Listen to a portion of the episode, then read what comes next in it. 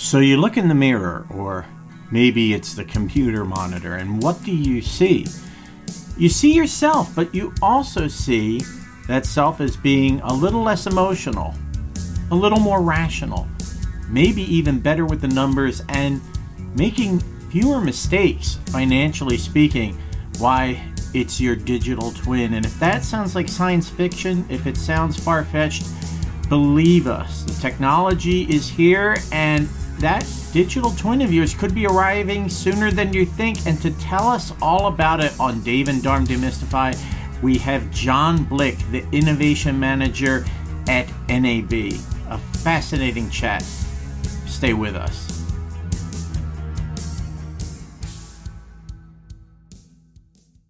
From the studios of NMD Plus in the UK and US comes the Dave and Dharm Demystify Show.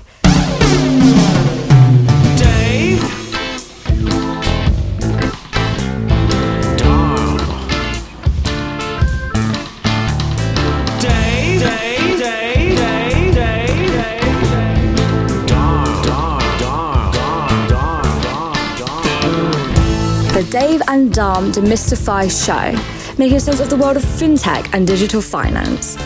Sit back and listen as the two Ds take a subject and chat it through to make it clearer and easier to understand. And now, here are your hosts, Dave Wallace and Dharm Mistry. Demystify. Welcome, everybody, to the Dave and Dharm Demystify show. And this week we have a very special guest all the way from Australia. So it is John Blick, who is the innovation manager at NAB and also the author of a book called The Digital Twins, which I've read and I would highly, highly recommend. So, John, do you want to give us a bit of background on yourself and then we'll dive into, you know, what your role entails? Thanks so much, Samash, and thanks for the opportunity. I'm a kind of a weird species. I'm French by birth and I migrated to Australia about eight years ago now. And that was part of a world tour, which actually started and ended in Australia.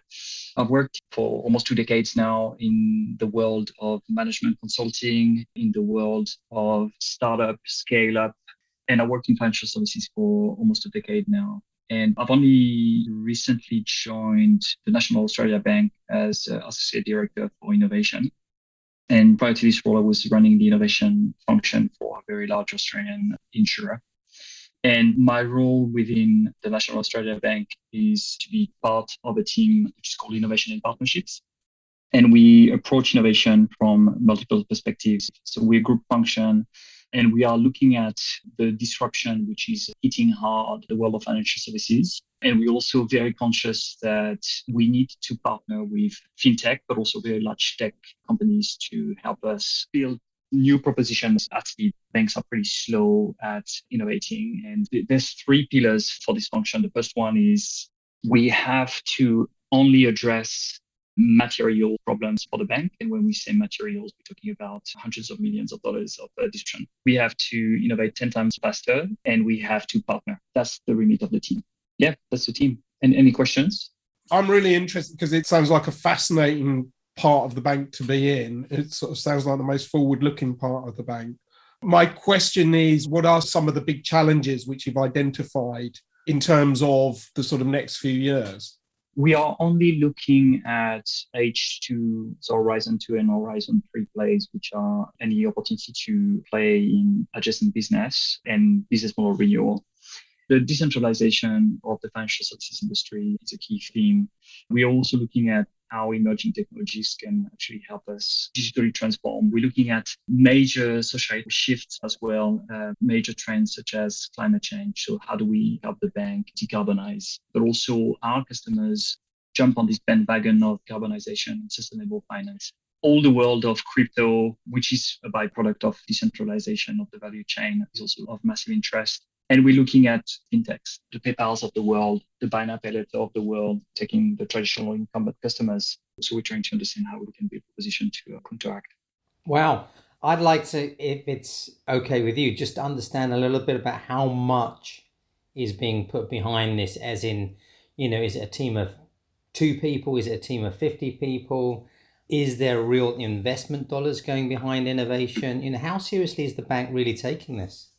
That's a really good question because often you hear a lot about banks talking about innovation, but you don't see much. We are teaming up with the ventures. So we have a significant venture arm to help us accelerate and take big bets when we see a strong rational and strong value in emerging players. The team is about 25 we have all separate IT environment. We have direct uh, endorsement from the CEO to go fast and get data and to in a, separate sandpit. So we are not bound to the same rules than the rest of our colleagues, which is absolutely critical when you want to innovate because you have to test fast. The way I look at innovation is how do you fail as fast as possible so that you can actually focus on what really matters. Innovation is a volumes game. You know, finding or building the next unicorn it's an anomaly and great that there is unicorns, but it's actually an anomaly. So we need to be in a position to innovate extremely, extremely fast. And when our projects are going nowhere, we have zero problems in those. I think it's a smart construct. The caliber of those people is absolutely incredible.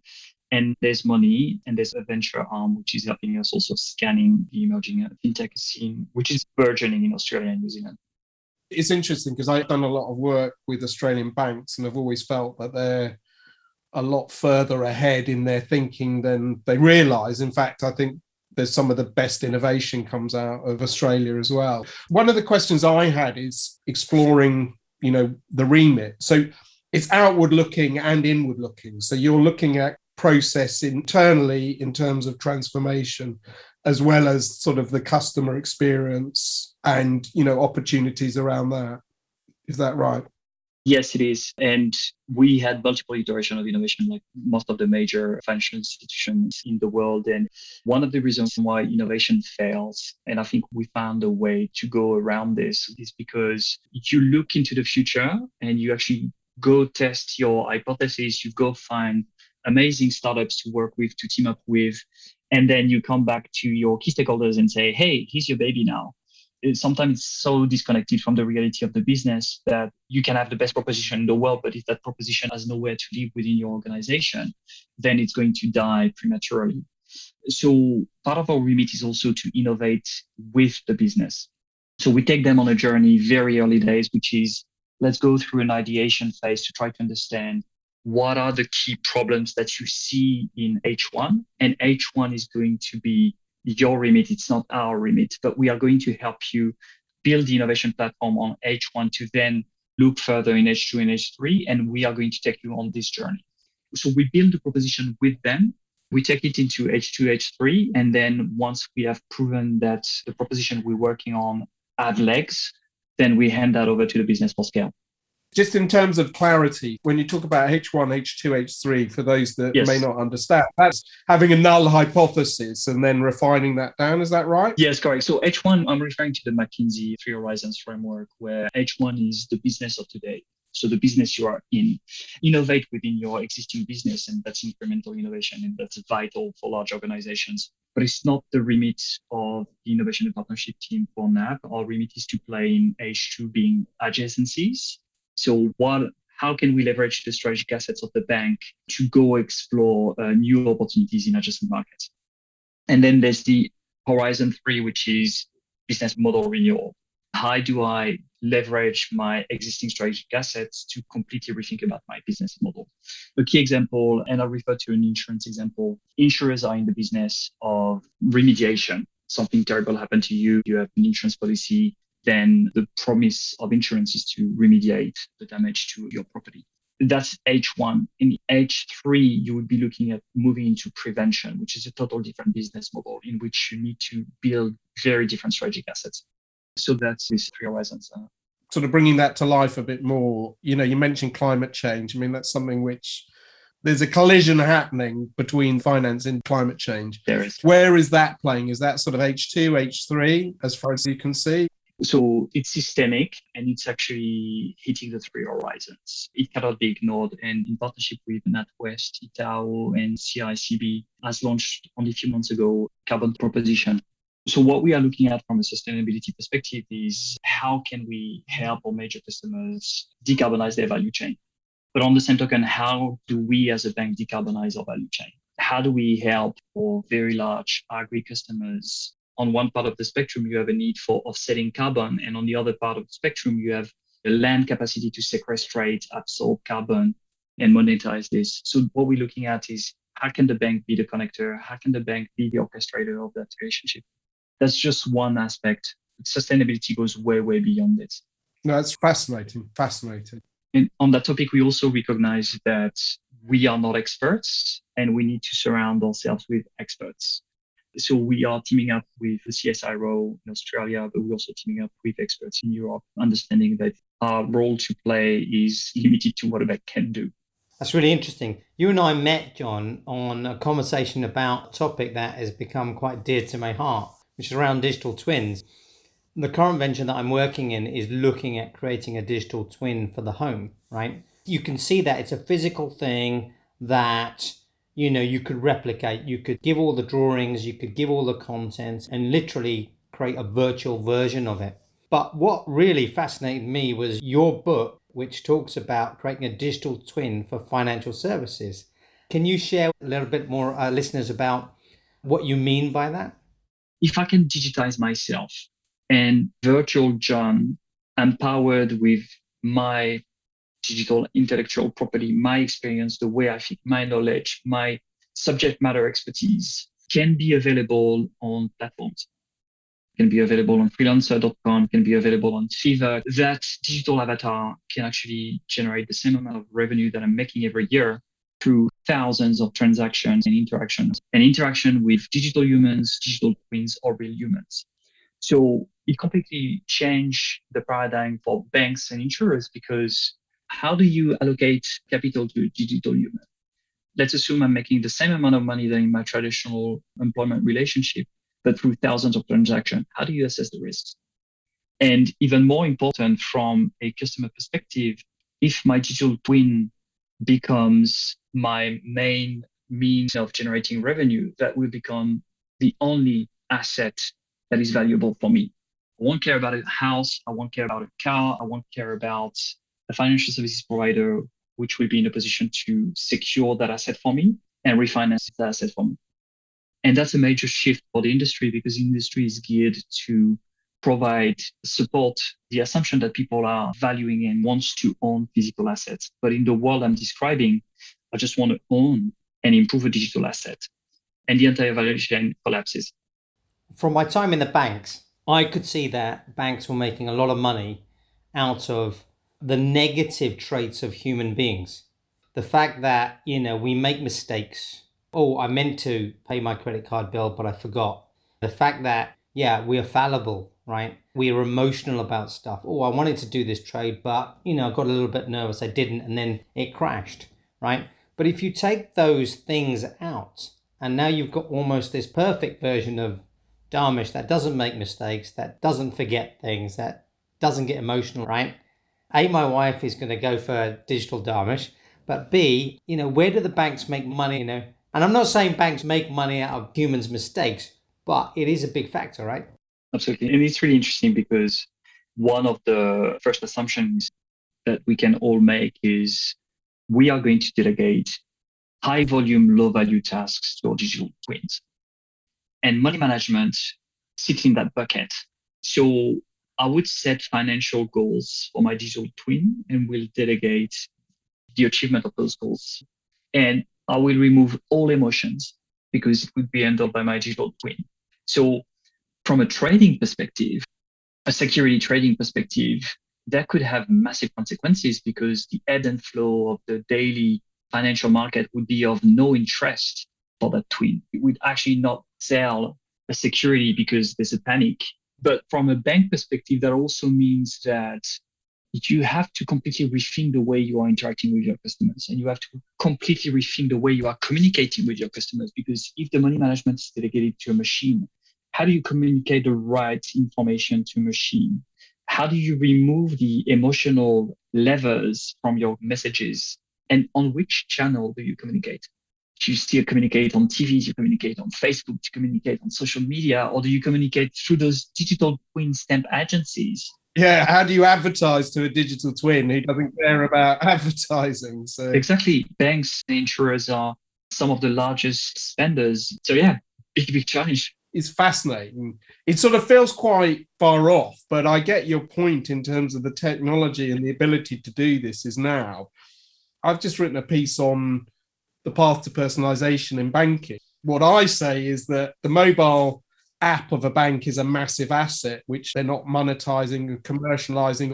You know, so I think the answer that I'm seeing at the moment is let's do some notification work based on a bit of intelligence based on transactions. So I'm like, well, that doesn't feel like it's adding massive amounts of value to anybody, frankly. What you're talking about is a completely huge shift. I'm guessing that sits in H3, to be honest with you, or H4. Or actually, is it going to start happening faster because of issues like climate change where we have to radically rethink the way we do money. What's really, really, really important to take into consideration is all of that sounds like science fiction, but it's actually not. All the technologies which are required to bring to life the scenario I'm talking about already exist. They're just not connected and they're just not at scale. I've been working on how do you automate and how do you digitize workforce how to use those forms of avatars, mostly to showcase innovation, but the technology is already there. This fantastic company, which is based in Auckland, which is called Soul Machine, what they've done is in two weeks, they can digitize who you are, how you look, and with their AI and machine learning algorithm. So you are talking on a screen to something which looks very much like you. The camera is actually picking up the micro expression of your face and the tone of your voice and analyze in real time your mood and your state of mind and answer your question rationally, but also send you non-verbal communication influx. The machine would be smiling at you when you micro smiling or would look confused when you look confused. And all of that is absolutely fascinating because we're living in a world where it will soon be very, very difficult to make a distinction between who you are interacting with. Are you interacting with a human through a screen, or are you interacting through a machine, or a mix of the two? Because you can triage. If the conversation becomes too much complex for the machine, then it can be triaged to a real human. So the real human will take the lead on the conversation, but the interface will remain the same. So it sounds like science fiction, but it's already there. And you probably heard on the news, Facebook mentioned that they were going to be the first company to be uh, metaverse centered. And they have the technology and the reach to scale this very, very, very quickly. So soon, this world of digital twin that I'm talking about in the book could become a reality. The amount of money that they're putting into it as a starter, 50 million, just shows like serious intent. And I think this space is all about multiple factors. It's a bit like the mobile. The mobile didn't take off because of a mobile phone. It took off because the mobile phone became a computer, had a better screen, memory prices dropped, processing power increased, the mobile broadband increased, and suddenly it became more affordable to have this powerful computer in your pocket wherever you are, right? What happened then is internet usage massively increased. It was several factors that really drove not only mobile but also the internet, right? You know, what you're talking about with digital twins and the metaverse and you know, other things that are coming downstream that will just feed into this, right? I think you're right. But when it really happens on a scale basis, it's going to be some time yet. If I can share what I think is the most interesting by far, and I'm an optimist by nature, so pardon me for this, but nothing stops us from thinking that we could replicate the mind of an Einstein, a Nikola Tesla, Isaac Newton, or you know, all those great French philosophers from the Enlightenment and help us go through tough times. They could be the guide of humanity working with real life experts to solve problems such as renewable energy. I dream of a world where we can digitize Nelson Mandela and Mahatma Gandhi and they can be advisors to UN.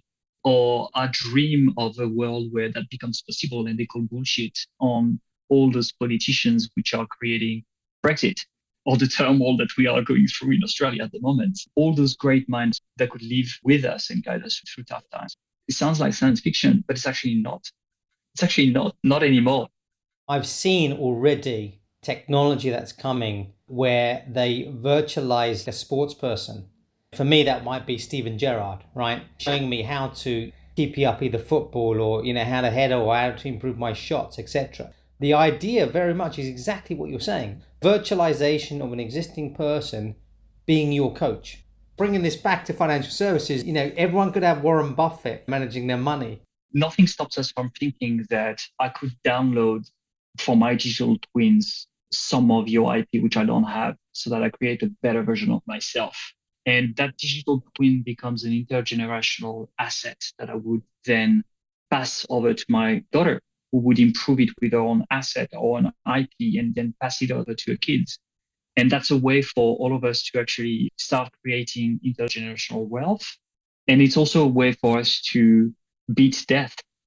And that's probably very awkward, but it's also one of the dream of humanity. But it also raises a lot of very interesting philosophical, ethical questions and one which is on the front of mind for me is it presents a fantastic opportunity to uplift the skills of our current workforce. And it's not, hey, let's use this technology to actually replicate subject matter expertise, digitize subject matter expertise, and get rid of people. I actually think that it's a tremendous opportunity to create a digital workforce which is going to be in charge of dealing with high volume, low value requests from customers or from business partners, really humans can then deal with low volume, high value conversations or transactions. But the question becomes how do you uplift your workforce? What is the management of the future look like? What are the attributes of a manager who is going to be successfully managing a hybrid workforce because of humans and digital humans? What should we be teaching to our kids at school? All of that are questions which I think are way more interesting and way more down to earth. But the industry has to ask the sort of questions. My goodness gracious, there's so much to unpack in there. Unfortunately, we've run out of time. Dharm and I could go on forever and ever, but thank you so much for joining us, John. It's fascinating to hear what you're up to. And I mean, that sounds super interesting, but I think the digital twin thing is sort of mind blowing. Incredible interview. Thank you so much for joining us. Fantastic. Thanks so much. And thank David. It's been a pleasure. Thank you for tuning in to Dave and Dharm Demystify. We hope you join us next time and check back in the weeks ahead as we build our podcast vault on SoundCloud. Be sure to connect with Dave Wallace and Dharmesh Mistry on LinkedIn. And until next time, ciao and have a marvelous week.